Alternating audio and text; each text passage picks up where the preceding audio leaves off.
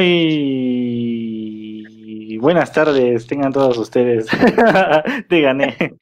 Me ganaste, Adonai, me ganaste. Muy mal. Pues ya estamos aquí una vez más este, en su programa Tu Frecuencia. Tu frecuencia.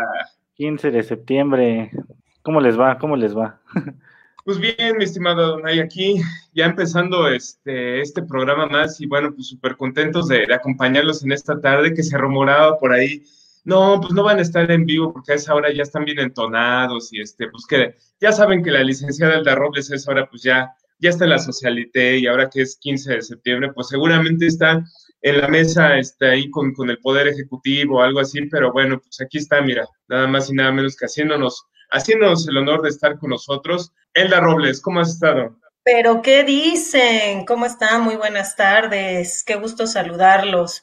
Nada de eso, nada de poderes ejecutivos ni nada. Terminando el programa, hay que ir a poner este eh, que reviente el maíz pozolero, picar la cebollita para los sopecitos. Eso es lo que hay que hacer, eso es en lo que hay que estar y muy pendientes de la rifa de esta noche, ¿eh? Muy pendientes porque nuestra vida, la vida de muchos mexicanos de 100, hoy va a cambiar.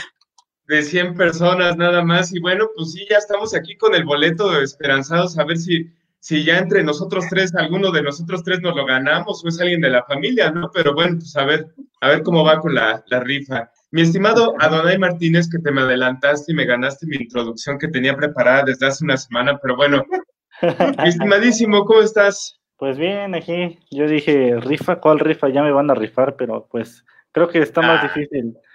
No, pues está más fácil que salga yo en rifa, ¿no? no, está más fácil que rifen el avión que, que te rifemos a ti, Adonai. En serio. no, ahí sí no hay ni cómo ayudarte, mi estimado. Pero bueno, ya listo para tu noche mexicana. Este, ¿qué, van a, ¿Qué van a hacer esta noche? Cuéntenme.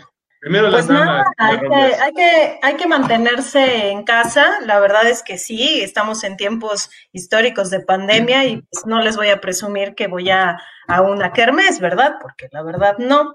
Pero pues vamos a pedir de cenar y vamos a estar aquí. La verdad es que siempre procuramos en casa ver el grito y pues nada, no hay nada más que hacer.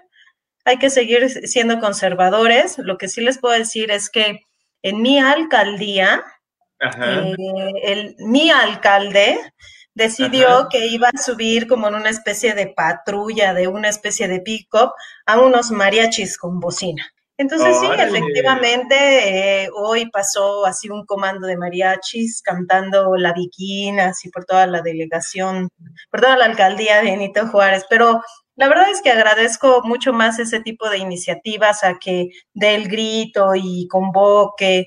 Me parece que el alcalde de la Benito Juárez ha tenido muy buena aceptación por el tipo de iniciativas que tiene y me llamó mucho la atención que dijo que no, iba a suspender cualquier festejo y todos los apoyos, el presupuesto se va a ir a pues, este tipo de acciones que no me parecen nada mal y apoyo en subsidios de, para gente con desempleo, ¿no? Que viven ah, aquí en la, alcaldía. Mensaje pagado por el partido político. No, no es cierto, es que, oye, no, pues sí. No, pues Nunca dije cuál. bueno, pueden venir, entrar y todo. Bueno, pues aquí me tocó vivir. A ver, platique, presuman, por favor, qué van a hacer ahí sus presidentes municipales para que haya inclusión, diversidad política. Pues Fíjate, primero, primero que nada me imaginé o me vino a la mente esa escena, o sea, de los mariachis, que estás así en pleno home office y de repente, sí, bueno, mire, el, producto que nosotros le estamos...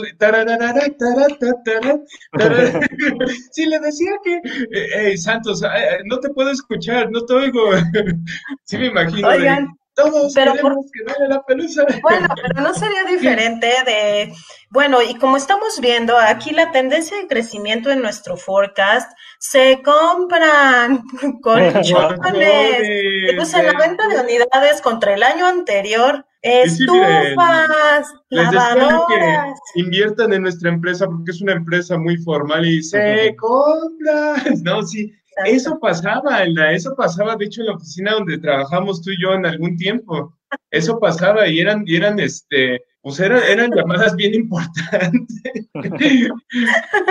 Pero bueno, oye, ¿y, y tú, Adonai, ¿Tú, ya tienes preparado este, los tacos de suaperro, este, ¿qué, qué vas a hacer en la noche para cenar? Pastor, tacos de pastor alemán. Nada más porque soy de Catepec dicen eso de verdad. Qué, qué mal. no, no, no, no, pues, a salir ahora con que, ay, qué clasistas, nada más porque soy de Catepec piensan que como, no, bueno, pues todos en México comemos eso de vez en cuando. Sí, pues yo les presumo que parece ser que aquí al lado va a haber fiesta. Oh. Órale. ¿Y te vas a unir o? No, no, no, no, no. Aquí se juntan como tres o cuatro casas y hacen su fiesta. Órale. ¿Y son de esas qué te hace pensar? Perdón, pero ¿qué te hace pensar que ya está la planificación, que están elucubrando una pachanga? están poniendo una carpa. no, manches, no, qué horrible. No, señoras y señores, estamos en pandemia todavía, hay que cuidarnos, no hay que hacer ese tipo de tonterías. De verdad, las fiestas covidiotas no traen nada bueno, solamente traen más contagiados. Y si ustedes tienen este, el dinero del mundo, inclusive para tratarse en los mejores hospitales del mundo, pues aún así hay riesgo.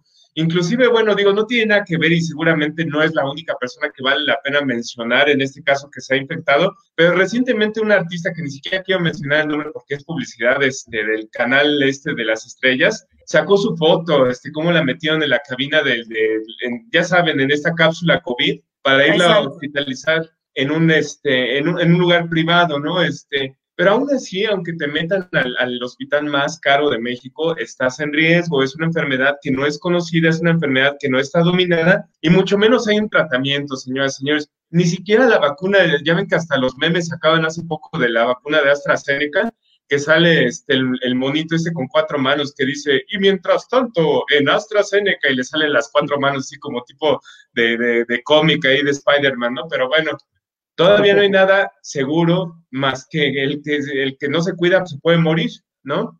Pero bueno, no me hagan enojar, que apenas vamos empezando con este festejo. Oigan, ¿qué les parece si damos la bienvenida a toda la gente que se nos está uniendo? Y déjenme, les digo primero que nada que tampoco está Andrea, no porque se haya ido a una fiesta ni nada, sino que tenía un compromiso personal y no nos pudo acompañar el día de hoy.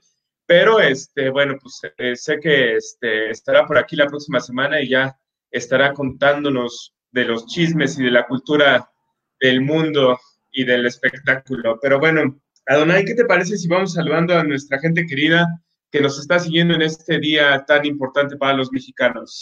Sí, pues sí, le damos la bienvenida aquí a Daniel, que cada semana nos acompaña. Qué bueno que, estés por aquí. también este, Vanessa, también Vanessa, que aquí nos está acompañando, dice que también la quieren rifar en territorio comanche. Ah, ¿por qué hacen eso con la gente que nos quieren rifar? y dice Daniel que yo ni regalado salgo, así que. Híjole, Adonai, ni cómo, ni cómo ayudarte si, tus propias amistades más, más este, antiguas te, lo dicen, Adonai. Híjole, bueno, pues bienvenidos todos ustedes. Este, por ahí también eh, Mungis Estel nos está este, viendo, Dana Montes de Oca también, y bueno, pues este, pues vamos a empezar con este show, ¿no? Y bueno, pues, ¿qué tal les ha ido la semana? Eh? Este, creo yo que estas semanas, este, sobre todo, este, iniciando septiembre, como que vinieron entre, no sé si, si soy yo o es mi, percepción, pero como que todo empezó a moverse ya más, este, se empezó a mover más la gente de la ciudad, este, se ve el tráfico pesado, se siente el ambiente pesado, no sé cómo les ha tocado a ustedes.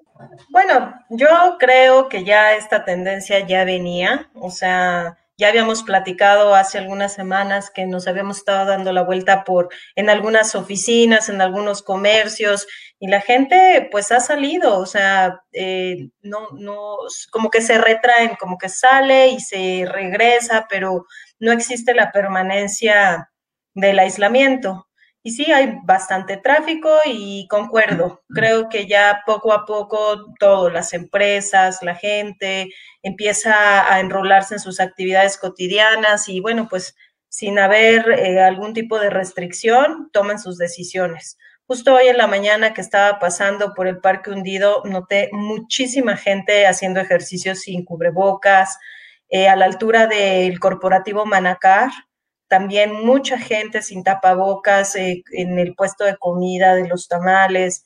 Entonces, bueno, pues... Eh, bueno, en, la comida sí te lo... En la comida sí te lo creo, pero digo... Pero cuando estás comiendo te lo quitas, ¿no? Pero cuando estás haciendo tu pedido de la guajolota, pues tú esperas ser eh, responsable y no, y no estar esparciendo tu, tu bicho, ¿no?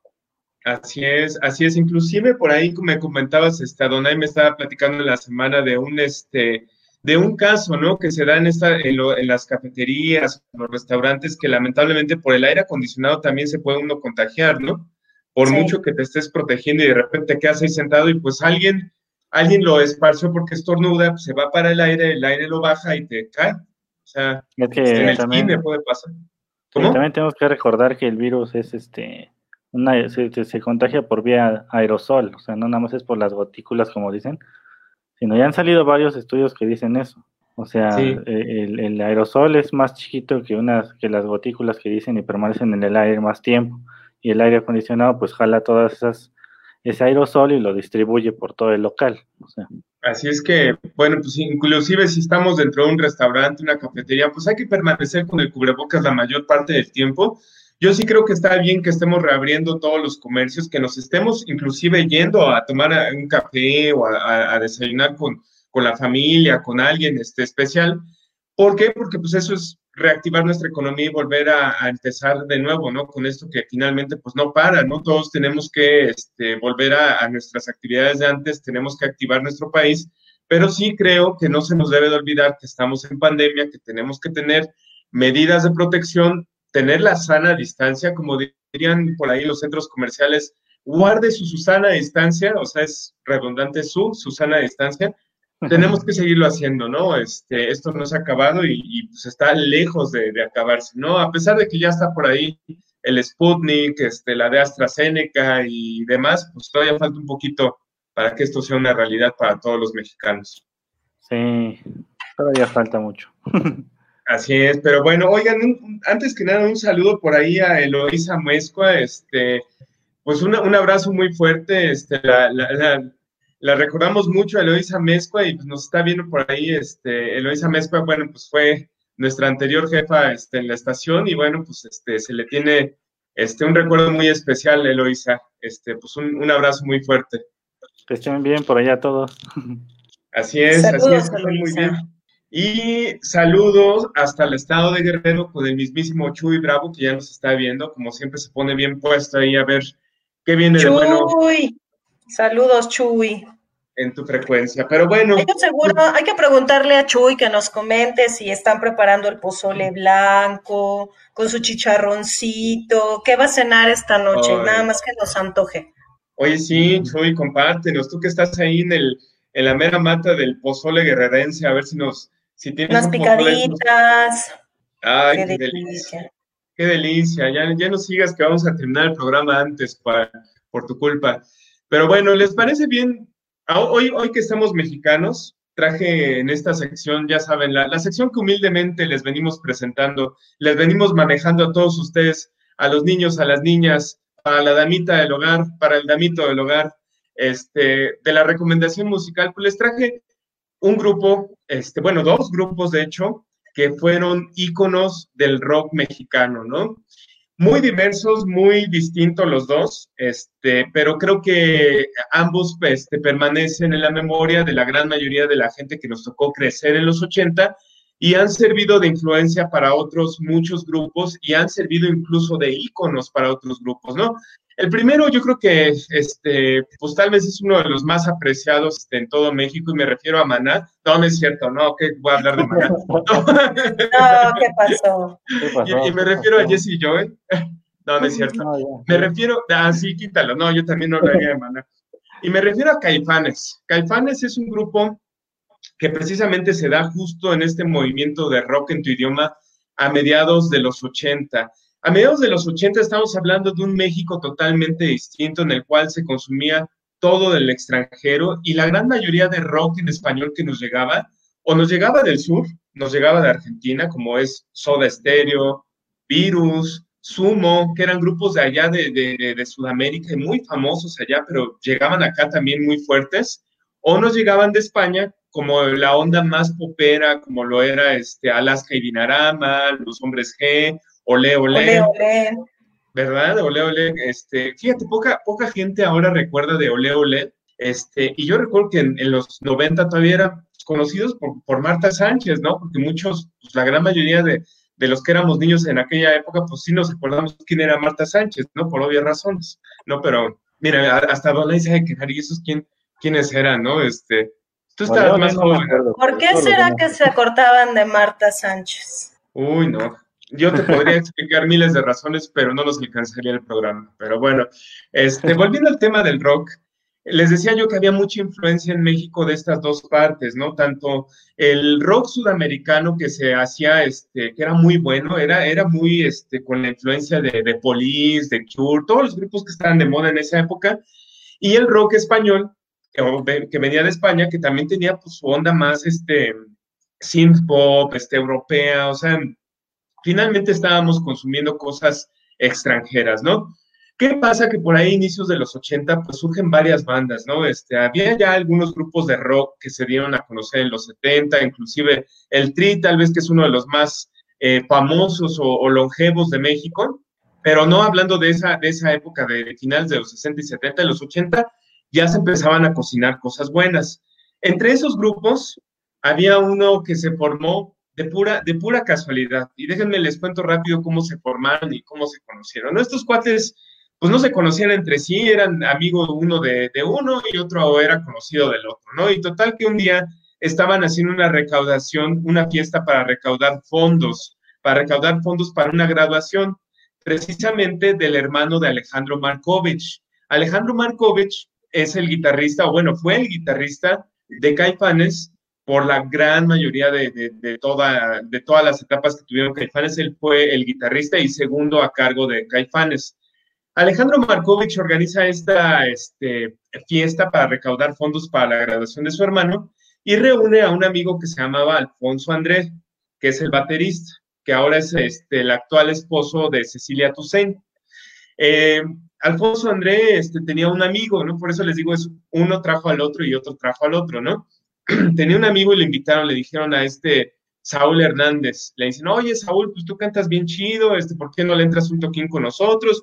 es un palomazo, vamos a recaudar fondos, no vamos a cobrar nada, pero lo que se junta es para una buena causa, ¿no? Bueno, pues dijo, ahora le entro, ¿no? Le entró.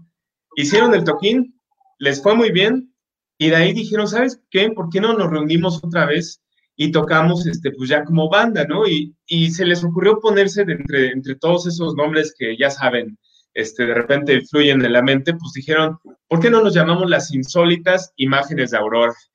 Y de ahí salió la historia de Caifanes. Se inicia con este grupo que se llamaba Las Insólitas Imágenes de Aurora, que tuvieron su debut en 1986 en un lugar que ya no existe y que fue icónico para el desarrollo del rock en español en México, que se llamaba Rocotitlán.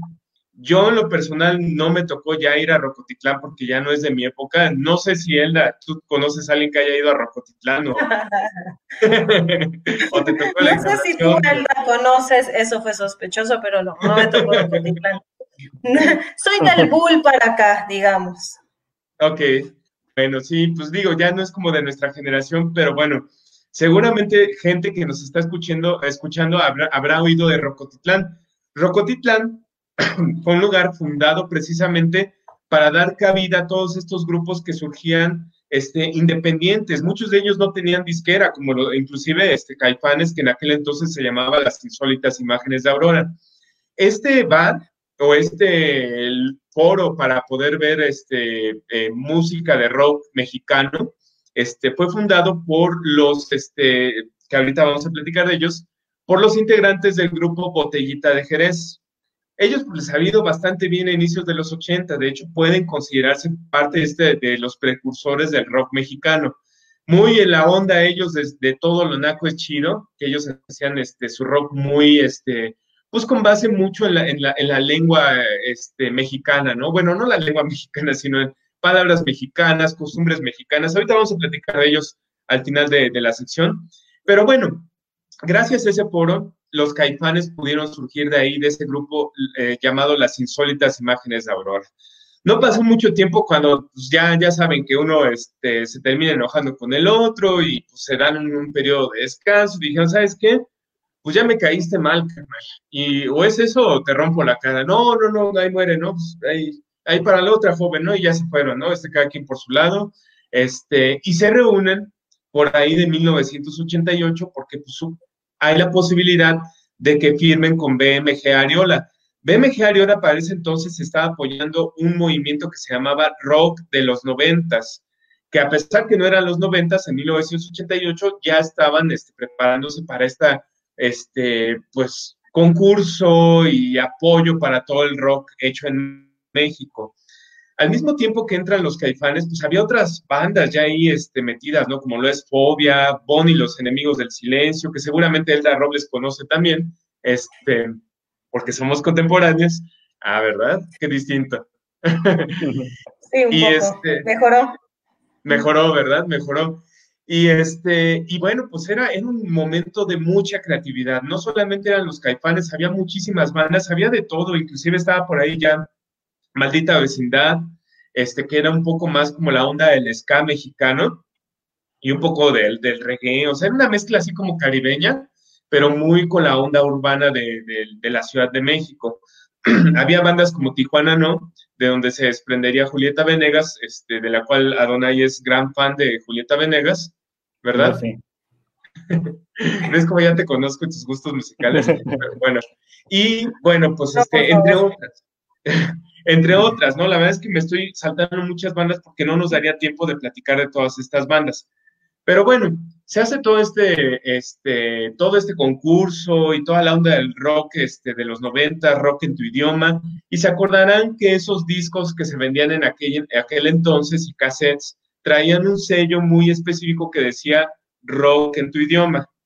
Era todo ese movimiento que apoyaban precisamente por darle auge a estos grupos hechos en México, ¿no? Entre ellos Caifanes, y Caifanes sería el primer grupo mexicano en abrirle este, un concierto a los Rolling Stones en la Ciudad de México en 1995.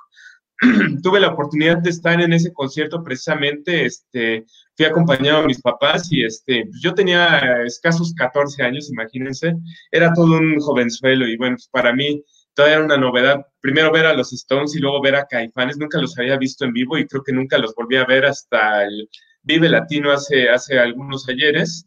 Y, este, y bueno, pues la verdad es que este, si bien el show que dieron en esa sesión con los Rolling Stones no fue el mejor por, por este, cuestiones técnicas, sí era un rock muy representativo de México. ¿Por qué? Porque tenía sus orígenes en toda esta onda de The Cure, de The Police, de los grupos ochenteros, pero también tenía mucho de la música prehispánica, ¿no? Entonces de repente pues se podían oír este, gente tocando un caracol en medio de una canción, este, guitarras así muy prehispánicas, sones, este, este, el rasgueo de las guitarras, lo hacían muy mexicano, ¿no? Eso, eso sí tengo que reconocer que la verdad es que la tonalidad que le dieron a su música a los caifanes fue muy local, muy de México, y eso fue lo que gustó mucho, mucho en el extranjero también, y eso fue lo que los este, ayudó a permanecer al menos hasta 1995 como este, pues una banda este, dentro de las más conocidas del género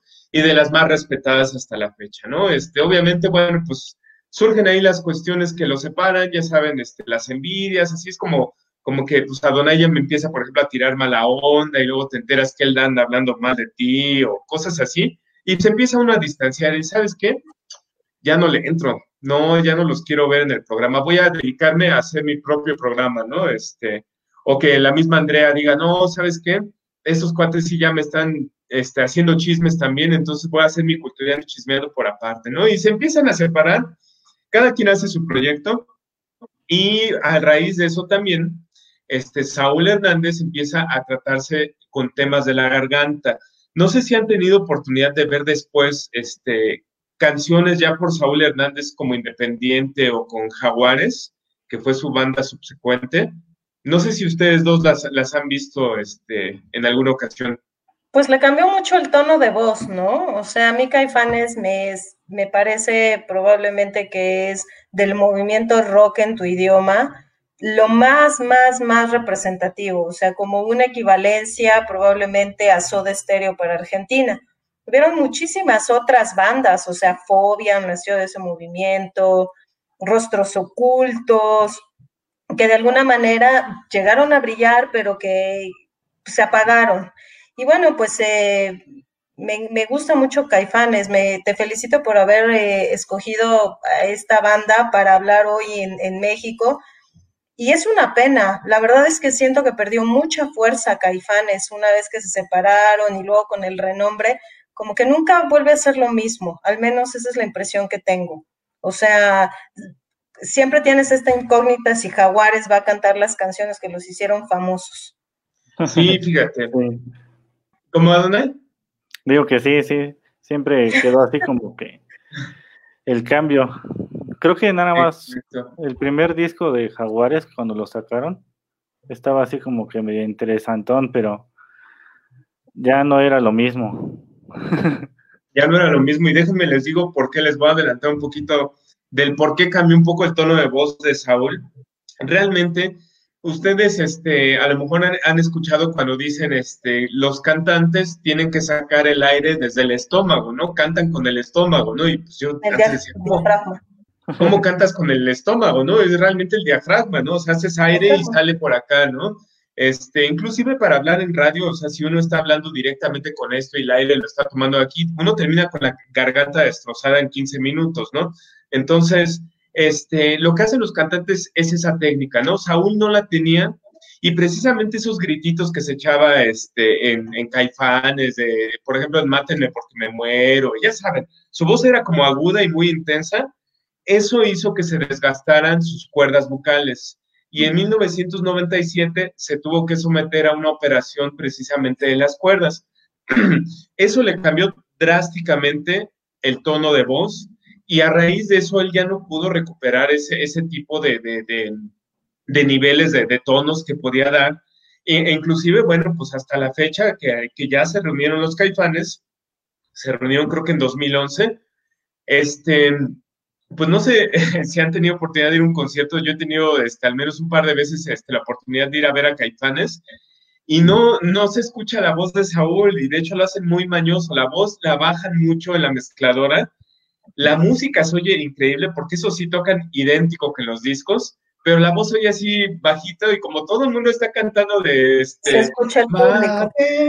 porque soy la voz así intensa de la gente y no soy a Saúl Hernández, lo cual para él es maravilloso. Te quiero preguntar en términos de la experiencia como espectador, porque nunca me ha tocado, si eso eh, es. Eh, te deja un buen o un mal sabor de boca. Porque cuando tú vas a un concierto, bueno, es mi, opinión, pueden, por supuesto, no es verdad absoluta, pero cuando tú vas a un concierto, al menos a mí me pasa, que quiero ver cantando al, pues al artista, ¿no? No, no quiero que cedan como eso al, al público y tampoco me gusta que hagan mil versiones de una canción en donde, pues, es tan diferente a la original que cuando sientes la entrada del par, de la estrofa que llevas a cantar, resulta que pues, nunca llega, ¿no? O sea, eso en, en mi experiencia como espectador cambia bastante la, e, el agrado, o sea, eso no me gusta. Así es, pero fíjate que en el caso de Caifanes, como es, como la gente que lo sigue realmente tiene el contexto o la historia de Caifanes en la cual pues tú sabes que Saúl pues ya no canta, ¿no? O sea, tú lo has oído hablar y, habla así de poema del cantante, bueno, no, no así, ¿no?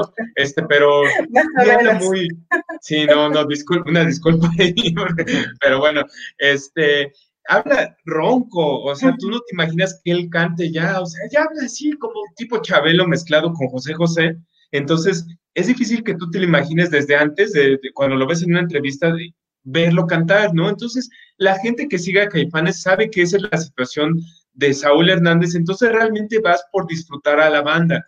Y te, lo, te digo una cosa, yo como seguidor o fan de Caifanes, sí se disfruta mucho un concierto, tiene una energía muy fuerte, la música está muy bien interpretada y créeme, el ambiente que lleva toda la gente que siga a Caifanes es excelente. O sea, distinto sería, por ejemplo, si tú fueras a ver un cantante que aprecia realmente por su voz, ¿no? O sea, claro. por decirte algo, ¿no? Este, como el caso de José José, que lamentablemente, bueno, pues él ya no podía cantar, ¿no? Y realmente ibas a ver a José José no por el ambiente que trajera su música, ¿no? O no porque los seguidores simplemente fueran a hacer la, la, la voz en lugar de él, sino porque querías verlo cantar, ¿no? En este caso, pues Caifanes es más como en la onda así de, ah, el recuerdo, ¿no? El recuerdo de mi nostalgia. Exacto, en el caso de nosotros el recuerdo de nuestra niñez, ¿no? Porque no nos tocó en la adolescencia esto. La gran mayoría de sus seguidores sí eran adolescentes cuando en el 89, 88, pues estaba la negra Tomasa, mátenme porque me muero, toda esa onda, ¿no? Pero bueno, les decía yo que también traía este, otra banda que viene muy relacionada y ya la mencioné hace unos cuantos este, segundos. Este, como estamos en la onda mexicana el día de hoy, bueno, pues queríamos hacer honor, primero que nada, Caifanes como una de las bandas más representativas de México y más icónicas, a pesar de lo que les digo que la voz le ha cambiado a Saúl, a pesar de las diferencias que tiene Saúl Hernández con Alejandro Markovich y que siempre se andan peleando, ay, no, córtalas, man, córtalas y se van, ¿no? Pero bueno, hay otra banda que también estuvo antes que ellos. Y como dicen, honor a quien honor merece, ¿no? Y a lo mejor muchos de ustedes los han escuchado y los identifican por una canción que se llama Alarma la de tos. No sé si les suena la canción. Por supuesto. Alarma la de tos que después cantó Café Tacuba y echó a perder totalmente, con, con, con, todo el respeto a Café Tacuba a quien le guste, pero creo que el cover de Café Tacuba fue una grosería al rock mexicano y a la patria. Pero bueno, estos señores de Botellita de Jerez, precisamente su lema era, este, o su lema más importante para, para ellos en su música era, todo lo naco es chido. ¿Y a qué se referían con todo lo naco? Pues precisamente todo lo que fuera made in México. En una época en la cual, fíjate, Made in México, o sea, ¿por qué, ¿por qué en inglés, verdad? Es mi malinchismo. Hecho en México.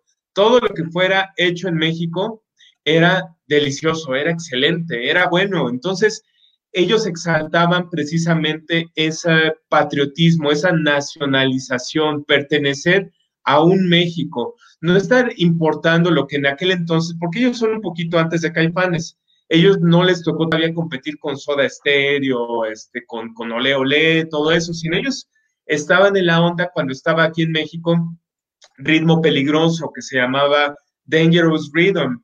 Todo lo que hacían aquí, Kenny los eléctricos era Kenny and Electrics. O sea, todo eso era así como, como este, como la, la esta que sale en, en, los videos, ¿no? Este, que ahora sale como meme de que no se dice Kenny los eléctricos, se dice Kenny and Electrics. ¿no?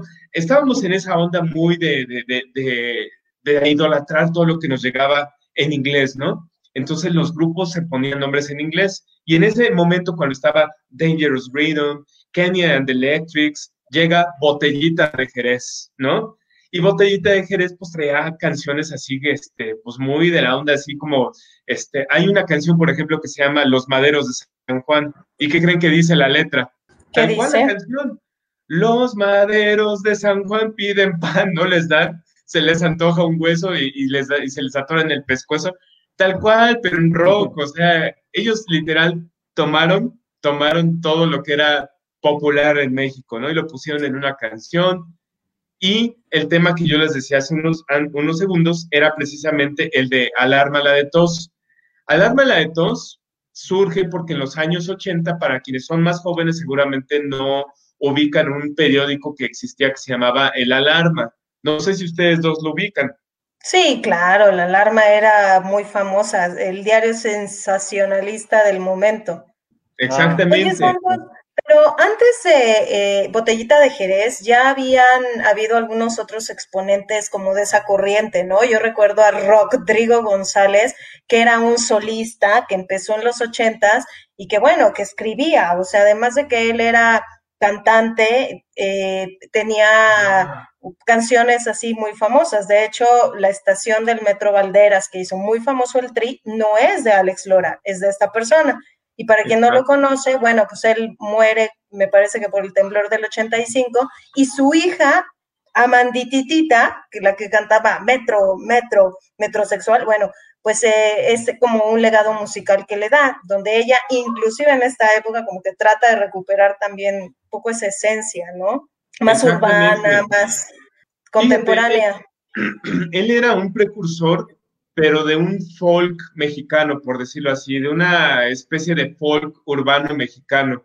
Digamos que era contemporáneo a Botellita de Jerez, este, inicios de los 80, y estaban los dos en, el, en, la, en la, misma época este, vigentes, o sea, y, tienes toda la razón, los dos este, hacían mucho el honor a, o, eran muy nacionalistas, ¿no? O sea, eran grupos, eh, bueno, en el caso de Rodrigo era un compositor e intérprete que todo lo hacía en español, o sea, no hacía canciones en inglés, ni guachaguacheando, ni nada, o sea, y fallece precisamente en el temblor de 1985. Él tenía una, una presentación precisamente la noche que sucede, bueno, eh, en la noche previa a que sucede el temblor de 1985 y fallece en la habitación de este hotel en el centro de la Ciudad de México, ¿no? Este, realmente sí, como tú lo mencionas, es un precursor también, un poquito más del lado del folk, un poquito más del lado del, no trova, pero sí, pues una especie de trova urbana, si lo podemos ver así, ¿no?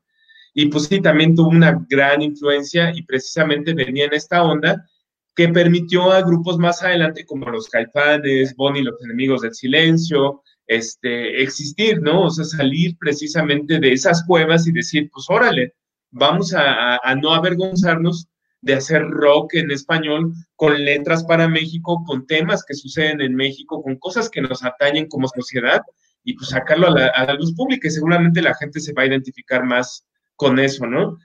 Y bueno, pues estaba yo comentándoles precisamente de Botellita de Jerez cuando sacan esta canción de Alarma, que es precisamente el, en alusión a ese periódico sensacionalista que para quienes son mucho más jóvenes y no lo ubican, Alarma era un periódico que sacaba siempre, mató la, matóla y después violó la, a la mujer con una pistola, ¿no? Y de ahí sacan todas las frases de alarma, la de todos, ¿no? Porque así dice, mató la, violó la con una pistola, este, porque siempre usaban ese tipo de frases sensacionalistas estos periódicos. Este, y eran feos, bastante feos. Muy feos. O sea, la verdad es que hasta eso ha cambiado, Santos. Ahora que se han dado a conocer fotos, ¿no? De gente que muere. Bueno, no hace mucho hubo un escándalo porque la prensa presentó imágenes de alguien que me parece una de las víctimas de feminicidio que había sido este, brutalmente asesinada y la sociedad respondió, pero hay que mencionar que en los ochentas, o sea, un periódico como el Alarma, pues de eso vivía. Creo que entre más roja estaba la nota y entre más grande era la foto de primera plana, ahí con detalles gráficos muy explícitos de la muerte, el asesinato, lo que sea, este, mejor le iba, pero bueno, también en eso nuestra sociedad ha cambiado. Hoy no es para nada bien visto, eso se considera ahora una cuestión de respeto. Pues una cuestión. todavía está el gráfico, ¿no?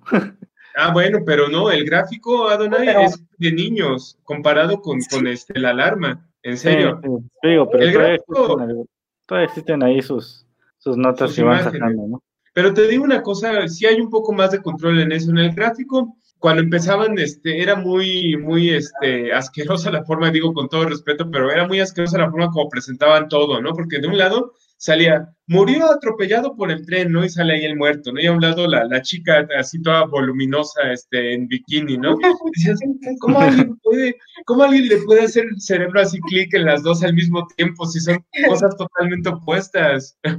Y además el encabezado en albur, o sea, siempre estos, eh, como estos periódicos que tratan de manejar el, detalle fino en la nota difícil, no, en aquella época, en los ochentas, era muy curioso porque no solamente era explícito, eh, era un ambiente muchísimo más restrictivo, o sea, el gobierno estaba, había acaparado totalmente o tenía mucha injerencia en los medios de comunicación.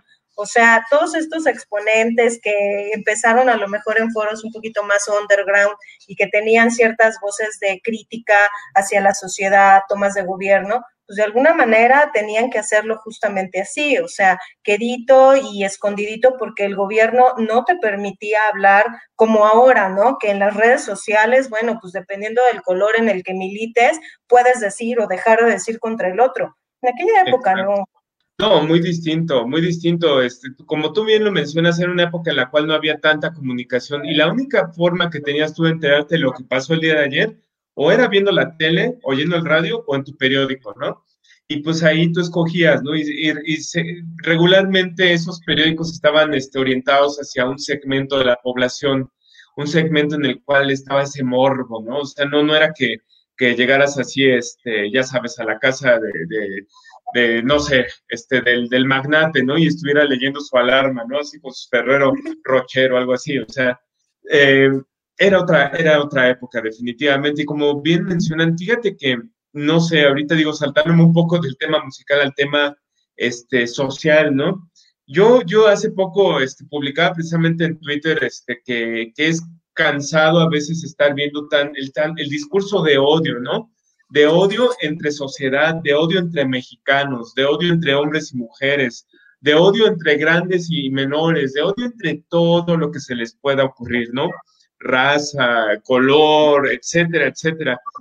Y realmente no sé, y no sé qué ustedes opinan, no sé qué tanto las redes sociales y toda esta comunicación exagerada que ahora tenemos sin mesura, este, si bien ya no es como el alarma, pero tiene mucha más información y más contenido que a lo mejor está distorsionado, nos ha llevado a esta polarización en general.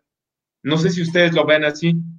Sí, por supuesto, por supuesto que ahora la sociedad está súper polarizada. También en algún otro episodio lo habíamos platicado y creo que se nota mucho más en cuestiones políticas, en las cuales no, obviamente no es menester de este espacio, pero bueno, existe siempre esta denominación, o los fifis, los tal, pero también eh, en aspectos de género, las feminazis y, o sea, Creo que ha tenido mucho que ver eh, las redes sociales, pero también han sido como una lupa. O sea, la sociedad se, creo que no como resultado de, sino desde hace mucho tiempo se empezó a dividir. Y creo que eso pasa en cualquier sociedad, Santos. O sea, también en Estados Unidos, pues tienen a sus demócratas, sus republicanos, las cuestiones racistas. Creo que es un mal de nuestra época. Eh, ahora que hables de los ochentas, de los noventas, pues yo recuerdo que todos éramos parte de la misma crisis. Claro, no todas la no todos vivíamos igual la crisis, ¿no? Pero había un, sentido de, que a todos generalizadamente nos podía ir bien o nos podía ir mal, ¿no? Con las devaluaciones, con los terremotos, con, con las restricciones que había en aquel momento. Y ahora no, ahora creo que hay mucho más individualismo y hablando del día de hoy, de este sentimiento patriótico, pues creo que México en muchos sentidos está muy fracturado. Hay mucha división y mucha separación. Así es, Elda, así es, yo, yo, yo creo que es eso. Y saben qué, o sea, yo no quiero idealizar ninguna de las décadas, ¿no? Porque les puedo decir que los 80 tenían su parte rosa, tenían su parte buena, pero también tuvo crisis feas este, a nivel social, económico, no fue la, mejor época tal vez para México. Y los 90, bueno, pues para quienes tenemos este, esa memoria todavía de la crisis del 94, es, finales del 94, que ahora resulta que precisamente la crisis que estamos viviendo económica ahora, pues es mucho peor que esa, ¿no? Entonces, pero bien mencionas, o sea, había una gran diferencia entre el México de ahora y el México de aquel entonces. Yo no recuerdo discursos de odio de, ay, malditos pipis, ¿no? Malditos chairos, o malditos, este, etcétera, etcétera. Todos éramos mexicanos y a todos nos estaba yendo de la fregada, ¿no? Y todos nos estaba afectando en cuestiones del trabajo, nos estaba afectando porque nos estábamos quedando, este, este, rezagados con el tema del dólar, peso, este, era otra época y, y, y sí jalábamos parejo. Entonces, esta sociedad precisamente que estamos viviendo en esta última década se ha polarizado de manera, de manera, no sé si exponencial o, ya no está a lo máximo, pero la, polarización crece día a día, ¿no? Eso es lo que también no nos deja avanzar, ¿no? Porque pues, separados, pues, ¿cómo vamos a jalar? ¿No creen? Pues sí. pues sí, pero bueno. Oye, Santos, y de las canciones de, de Botellita, de Caifanes, ¿cuáles dirías que son las que más te gustan? Pues mira, para quien no conoce Caifanes o que nada más ha oído un par de canciones, yo, les, yo me iría por, por álbumes. Este, primero que nada, recomendarles el álbum completo, porque bueno, pues ahora con, todo el streaming y con, el hecho de que están disponibles en plataformas, que por cierto, Adonai, ya me enteré que Deezer sí está disponible en México, ¿eh? Este, ya ah, la pueden Deezer, pero Dice sí, pero dice podcast. O sea, la sección de ah. podcast no está. No, dice podcast, no, no, todavía no. Mira, ya está, Elda se fue. Dijo, ah, ya, me voy. está bien, Elda, está bien, no te guardaremos rencor. Pero bueno, bueno, y Elda me preguntó y me dejó con la pregunta, pero bueno, te la voy a contestar a ti, Adonai. Tú, sí eres, eres mi amigo, tú sí eres mi amigo. ¿Qué canciones? Yo me más bien por álbumes para que lo puedan escuchar y los disfruten. Si quieren conocer el Caifanes este, ya en, planteado en su concepto tal cual que les decía yo, nacionalista, como con música prehispánica, con sones, con, con rock, todo mezclado, el silencio. Empiecen por el silencio. No es mi favorito, pero yo creo que es un álbum tan bien logrado que de principio a fin no se van a aburrir. No sé qué opinas tú, Adonai, tú, tú que también conoces Caifanes. sí, yo creo que es, el, es donde vienen muchas de las canciones que son como que todo el mundo las conoce y son como que emblema de, del rock mexicano, prácticamente. Este, Exacto. Sí, siento que deberían de empezar por este. También no está tan, tan alternativo o tan extraño, ¿no? ya ves que casi siempre las bandas cuando van empezando tienen como que en lo que, en lo que establecen su, su, su estilo, van, eh, suena muy experimental, pues. Exacto, y fíjate que a mí en lo personal, yo disfruto mucho del Diablito, que es el segundo álbum que sacaron en esa época todavía, como bien mencionas, estaban como planteándose su onda, ¿no? Pues, ¿qué somos, no? O sea, porque si se fijan y si han visto el primer álbum de Caifanes, salen con una onda así muy tipo, este, pues como Robert Smith de The Cure, ¿no? Así todos, todos así de la, vida, la vida no vale nada, ¿no? Así, todos, este, oscuros, este, maquillados de blanco, eh pero no era su onda, no eran góticos. O sea, si tú oyes el álbum, cantan ahí La Negra Tomasa, o sea, nada que ver con lo gótico, ¿no? Entonces, este, pero sí, eran más de la onda de sintetizador y muy de los 80 en esa época. El Diablito que, que lo hacen en el 90, si no me equivoco, ya trae un poquito la onda nacionalista o la onda que yo les decía que trae más como estos sones y todo eso, este, y, pero también sigue siendo rock muy, este, muy ochentero, ¿no? Entonces, a mí lo personal, El Diablito también es un álbum que disfruto de, de, inicio a fin, pero sí, para alguien que no conoce Caifanes, sí le recomiendo empezar con El Silencio, después tal vez seguir al Diablito, después seguir a Caifanes 1, y digo, a lo mejor es muy mi apreciación personal, pero el, el último, el de, ¿cómo se llama? Este, el nervio del volcán. El nervio del volcán, es bueno, pero se me hace ya muy comercial el medio del volcán. No sé qué opinen. Y pues bueno, es que tienes, tienes de todo. O sea, en el Diablito ahí encuentras la célula que explota. O sea, algo, algo que viendo realmente su discografía y considerando cuándo, cuándo salieron. O sea, ellos salen en 1985 con su primer disco y para 88 más o menos. 88, imagínate, 1988 y en el 90 donde sale El Diablito, ellos ya tenían colocados pues al menos dos, tres éxitos y del Diablito salen de nuevo otros dos, tres éxitos.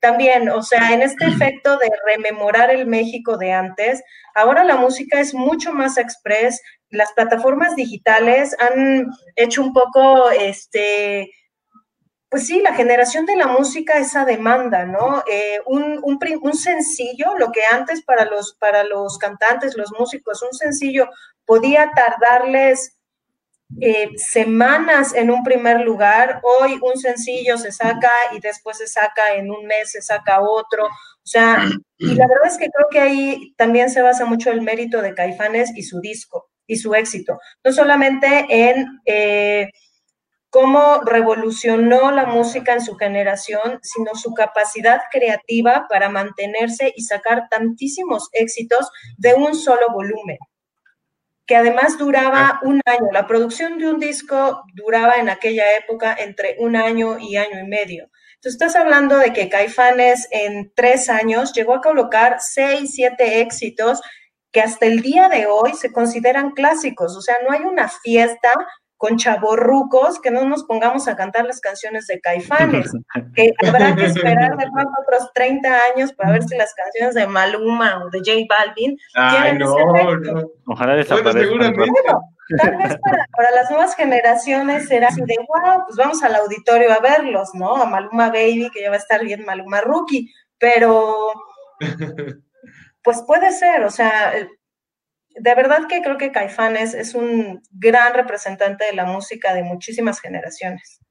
¿Saben qué me imagino? Eso sí, que, que, la gente tal vez contemporánea, así como Elda o como yo, que somos de la misma generación, este, vamos a estar cuando tengamos este, casi 70 y vamos a ir a ver así como ahorita se presenta Alberto Vázquez, este, eh, Angélica María va a estar ahí, este, Julieta Venegas, Caipanes, los amantes de Lola, Café Tacuba y todos así van a estar tocando. Pues eh, pregúntale a los obesotes, o sea, yo no puedo creer el, el, fenómeno que se da cada que los obesotes se juntan, los pop tours, Timbiriche, o sea, realmente la gente ahí va y, tú los ves, o sea, gente que se disfraza como Timbiriche y van a cantar las canciones de, del kinder de mi hija y, pero bueno, es totalmente respetable, es la época que les tocó, entonces muy seguramente los chavitos de hoy en algunos años estarán bailando con Maluma Baby. Probablemente. Probablemente, pues, pues bueno, pues sí, es, es parte de las generaciones, así como nosotros criticamos a la generación Timbiriche porque no es nuestra generación. O sea, yo no voy, o, bueno, los que les gusta Parchís y, Menudo, ¿no? O sea, pues no es nuestra generación este, todavía, o sea, realmente nosotros somos más de esta onda, digo, de, de los caipanes y tal vez de la última parte de Timbiriche, ¿no? Pero, y, y así nos criticarán en algún momento, ¿no? Ahorita ya irlos a ver tú ves el Auditorio Nacional cuando se presenta ahí Caifanes, y pues sí, pues pura gente arriba de treinta y tantos, ¿no? Pura gente de arriba de treinta y nueve, ni siquiera de treinta y dos, treinta y tres, puro don, pura señora, puro señor, ¿no? Sí, sí. Por supuesto no nos encontraríamos ahí a Donay, ¿verdad? Y mucho menos a Andrea. Bueno, tal vez a Andrea sí porque le gusta la buena música, pero... O sea, que no, es como ¿Cómo? O sea que a mí no, digo. O sea que ya pasaste a... Es que Adonai es millennial, él está en la onda de los hipster y todo eso. Mira, a ver. él, le gusta este. ¿cómo, se llama? Tú, eres más de, cuando eras este chavito eras de Coldplay y después Foster and the Grand y toda esa mure. No, yo siempre he sido metalero. ¿Quién? Yo siempre he sido metalero. Sí, pero tú, tú eras de la onda más como de, cuando empezaste en el, en el metal eras de Linkin Park y todo eso. Sí. No, Linkin Park salió después. ¿A poco? Yo pensé que eras de esa generación de Linkin Park. No, no, no, yo escuchaba Pantera, escuchaba este, no sé, los inicios de Marilyn Manson.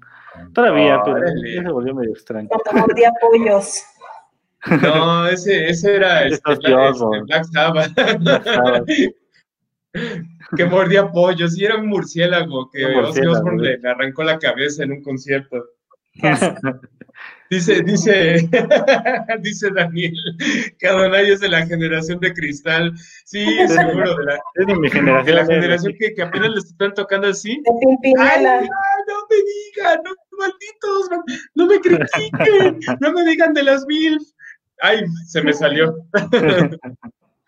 Generación cristal, qué horrible. Qué horrible. Oye, no, bueno, pero sí, sí, sí somos este. Fíjate que por poco, aunque no, no parezca, o sea, pero por pocos años sí, sí difieren un poquito las costumbres de nuestras generaciones, ¿no? Si bien Adonai, este, Elda y un servidor, o Elda, Adonai y un servidor, no de todo tenemos que tener las costumbres que nos representan nuestra generación, pues sí hay cosas como que muy marcadas, ¿no? El apego a los celulares, la gente que está pegada todo el día ahí texteando, lo cual otras generaciones pues no lo tienen ahora, ¿no? No, están pegadas al celular ni contestan luego, ¿no? Pero bueno. Pues sí, hay, hay, algunos que, que este, no, no, este, como que no se adaptaron a su generación. Por ejemplo, hay unos de mi edad que se le pasan en el teléfono todo el día y hay unos que son de la nueva generación que igual están en el teléfono todo el día y no te hacen caso. Pero fíjate que más es los millennials, los que están pegados a su celular, o sea, es más tu generación, Adonai, porque si tú ves, por ejemplo, la generación de Andrea no están tan dependientes, o, sea, están, lo ven como parte de, bueno, hasta donde yo sé, lo ven como parte de, sus herramientas, pero no es como la dependencia que tiene un millennial, ¿no? De todas las aplicaciones y todo a través de su celular. Se muere el celular y se les va parte de su vida. Pues no sé, no sé si a toda la generación millennial, como dices, pero yo he visto a muchos de los de la generación de Andrea que sí son de plano, que se muere el teléfono y no saben qué hacer, ¿eh? Fíjate, y hablando de las espaldas de Andrea, qué mala onda eres. Pero es que en nuestra época, o sea, lo más que podíamos aspirar con el celular era jugar con la viborita, o sea, de, con los teléfonos de Nokia. O sea, también ah, seamos A mí ya me tocaron teléfonos inteligentes, discúlpame. O sea, lo más inteligente que te pudo haber tocado era un Sony Ericsson o el chocolate de LG, o sea, pero, pero no tenías acceso a redes sociales. Entonces, bueno, pues si naces con la apertura a la red social y a la hiperconectividad, pues yo creo que es un súper regalo. Entonces, ya imagínate, nuestra generación creció con el Nokia, con Motorola, con todos esos, ni siquiera eran inteligentes los teléfonos, hacían su función máxima de mandar SMS y sacar llamadas. Cuando tenían señal. Exacto, cuando había señal, cuando Telcel no era territorio todo México, ¿no? Bueno, es que, eh, ¿se acuerdan que en aquel entonces mandar un mensaje te podía costar hasta tres pesos por mensaje? Sí, era muy caro. Era muy caro andarse mandando WhatsApps en esa época, ¿cuánto te saldría un mugre una conversación? O sea, son mil pesos, joven. ¿O qué tal la estrategia del que llama paga? Entonces sacabas tu, tu llamada de celular, el que llama paga, y pues nadie quería llamar. O sea. Exacto. exacto. pero considera esa generación que creció y ahora tiene que adoptar el celular y en mucha, en mucho de la adaptación del celular también tiene que ver por aspectos del trabajo. Entonces vamos a pensar que yo tengo dos celulares, uno por mi trabajo, uno de manera personal. Entonces tengo también esa implicación de, bueno, el celular, todo el día estoy contestando el celular por mi trabajo. Lo que menos quiero en mi generación es pues estar ahí, ¿no? En cambio, pues los chavos no. Exacto. Mira, a mí, por ejemplo, en lo personal, la parte del trabajo también hace que yo esté siempre disponible en el celular, ¿no? Entonces, este, es, es cansado porque, o sea, tanto puede haber sido un mensaje que a lo mejor te mandó un amigo y te está saludando una amiga o lo que sea, o, puede ser este, el mensaje de un cliente, oiga, ¿me puede ayudar con una cotización? Y yo así, ah, en sábado, ¿no? Y dices, bueno, o sea, es la, es la, la, alta disponibilidad que tenemos a través de, de esta hipercomunicación, como bien menciona Zelda.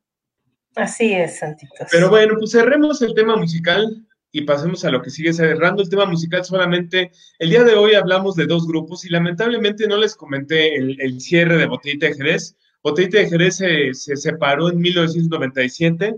Se reunieron hace algunos años, apenas en 2012, si no me equivoco, y, se, y ya se separaron definitivamente el año pasado a raíz que precisamente por cuestión de, de esta hipercomunicación uno de los integrantes de, de Botellita de Jerez, que eh, era el bajista en este caso, que se llamaba Armando Vega Gil, pues sufría de, de, este, una depresión ya crónica, de una depresión física. Sin embargo, estaba siendo atacado en ese momento, el año pasado, por el movimiento, el famoso movimiento Me Too México, ¿no? Que si bien, bueno, pues el propósito original de este movimiento es precisamente hacer saber todos estos abusos que se cometen, bueno, pues también pudiera, pudiera servir, y no sin entrar en política y sin entrar en confrontaciones, pudiera servir para que alguna gente use el medio sin justificación alguna y sin soporte legal y sobre todo sin una demanda, porque todo esto tiene que ir con una demanda. Si tú estás acusando a alguien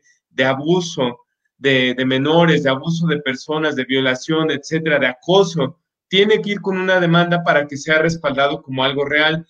Armando Vega Gil estaba siendo acusado precisamente de haberse relacionado con menores de edad en los años 2010, por ahí, 2011, y esta acusación de, una persona que ni siquiera era la mujer a la que se referían aparentemente, pues llevó a este señor a una crisis que de por sí era una crisis que él tenía, o sea, no es que no es que el mensaje lo haya matado, pero lo llevó a una crisis en la cual este, pues él decidió cometer suicidio y trágicamente amanece él, este, él envía un mensaje precisamente en Twitter para despedirse y para decir la razón por la cual se iba a suicidar, que era precisamente porque no quería que el nombre de su familia y el nombre de su hijo sobre todo fueran afectados por este tipo de escándalos, ¿no? Sin decir obviamente si él había incurrido en algún tema legal, o sea, si había hecho algo malo o no, simplemente enfocándose en lo que, en lo que decía sobre el desprestigio de su nombre, de su familia y la posible afectación que esto iba a tener a su hijo, que no quería que,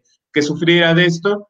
Se suicida, se cuelga lamentablemente en un árbol en la colonia Narvarte, y bueno, pues este, a, a partir de eso, bueno, pues obviamente se acabó totalmente la posibilidad de tener un reencuentro nuevamente de Botellita de Jerez y trágicamente pues muere este integrante fundador y, e ícono, parte de esta historia del rock que les comentaba, fundador de Rocotitlán también, y bueno, pues de muchas otras eh, leyendas que probablemente se quedarán ahí para la historia del rock mexicano y de lo que siga. Qué pena. Qué pena, pero bueno, hasta ahí el desenlace de Botellita de Jerez. Y fíjense que hasta eso Botellita de Jerez no es tan fácil de conseguir mucha música. Sé que ahí en, este, en Spotify y en, aplicaciones de streaming seguramente van a encontrar algunas canciones, sobre todo los éxitos.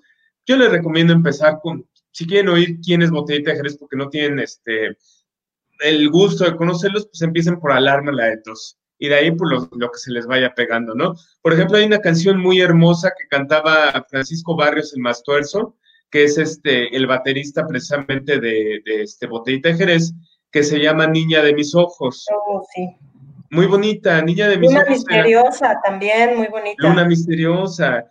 Ambas, en el caso de Niña de mis ojos, se la cantó a su hija cuando nació su hija por ahí en el 92, 91, se la dedicó a ella. Y está muy bonita, precisamente habla de eso, de, una niña, niña de mis ojos. Y precisamente tienes una visita por ahí, Elda. Tengo una visita, pero no se alcanza a ver porque se cubre en mi nombre. No, porque ya le acabas de mover la cámara para que no se viera. No, no. Mira, que, que nos salude, que salude a todo el público que le está viendo. Saluda. Hola Mariana, ¿cómo estás? ¿De quién será esa mano que está ahí atrás? ¿De quién será? Pero bueno, pues muy bonito este, el recordar, sobre todo, no por, lamentablemente por la historia terminó mal para Botellita de Jerez, pero muy bonito recordar a alguien por el legado que deja. La música, en este caso, de Botellita de Jerez, la música de Armando Vega Gil, que en paz descanse, y la música de Caifanes, que sigue todavía interpretándose en vivo y que podemos ver ahora que regresemos de este, de este confinamiento, ¿no? Pero bueno, hasta ahí la recomendación musical de la semana. Y bueno, pues a darle a lo que sigue, porque bueno, pues, dijimos que este programa lo íbamos a hacer más corto porque la gente, pues a lo mejor ya se quiere ir al, al pozole, la fiesta. Pero bueno. Quiere ir a, hacer el puchero. Así es, hay que hacer el puchero. Sí. A ver, mi estimado Donay, ¿qué película mexicana nos vas a recomendar? ¿O vas a ver una de zombies?